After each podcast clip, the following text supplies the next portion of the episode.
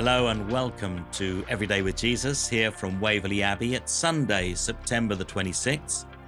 Our subject today is Listen Up, and we're reading from Ecclesiastes chapter 12, verses 13 to 14, where in verse 13 the Bible says, Now all has been heard. Here is the conclusion of the matter Fear God and keep his commandments, for this is the duty of all mankind.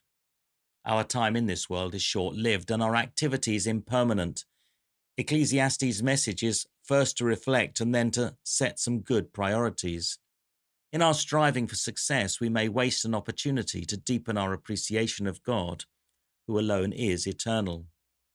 We can spend much time seeking right from wrong, yet only God knows where and how to draw that line.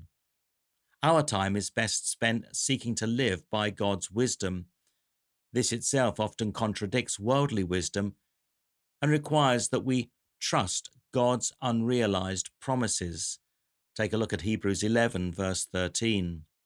The foundation for a faith filled life is to fear God and keep his commandments.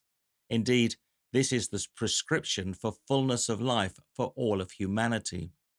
But we appear wired to look into our future. Ecclesiastes teaches us that we can only navigate the present with any confidence. As we age, our thoughts may turn to legacy. Here, too, we are reminded that an uncertain future, subject to frequent and abrupt change, who predicted the pandemic and its impact, means it is folly to plan for a future we shall never see.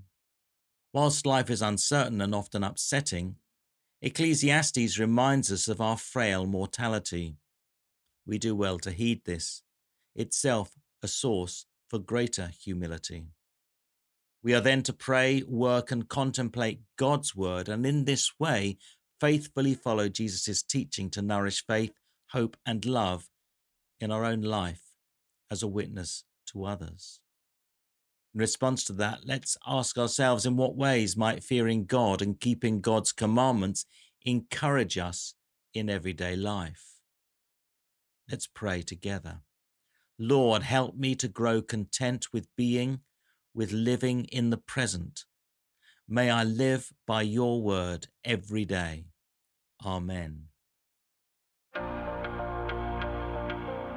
And scriptures you might like to consider would be Job chapter 7, verses 1 to 10, Isaiah chapter 40, verses 6 to 11, 1 Corinthians 3, verses 18 to 22, and James chapter 4, verses 14 to 17. Thank you once again for joining me for Everyday with Jesus. But for now, from me, it's goodbye and God bless.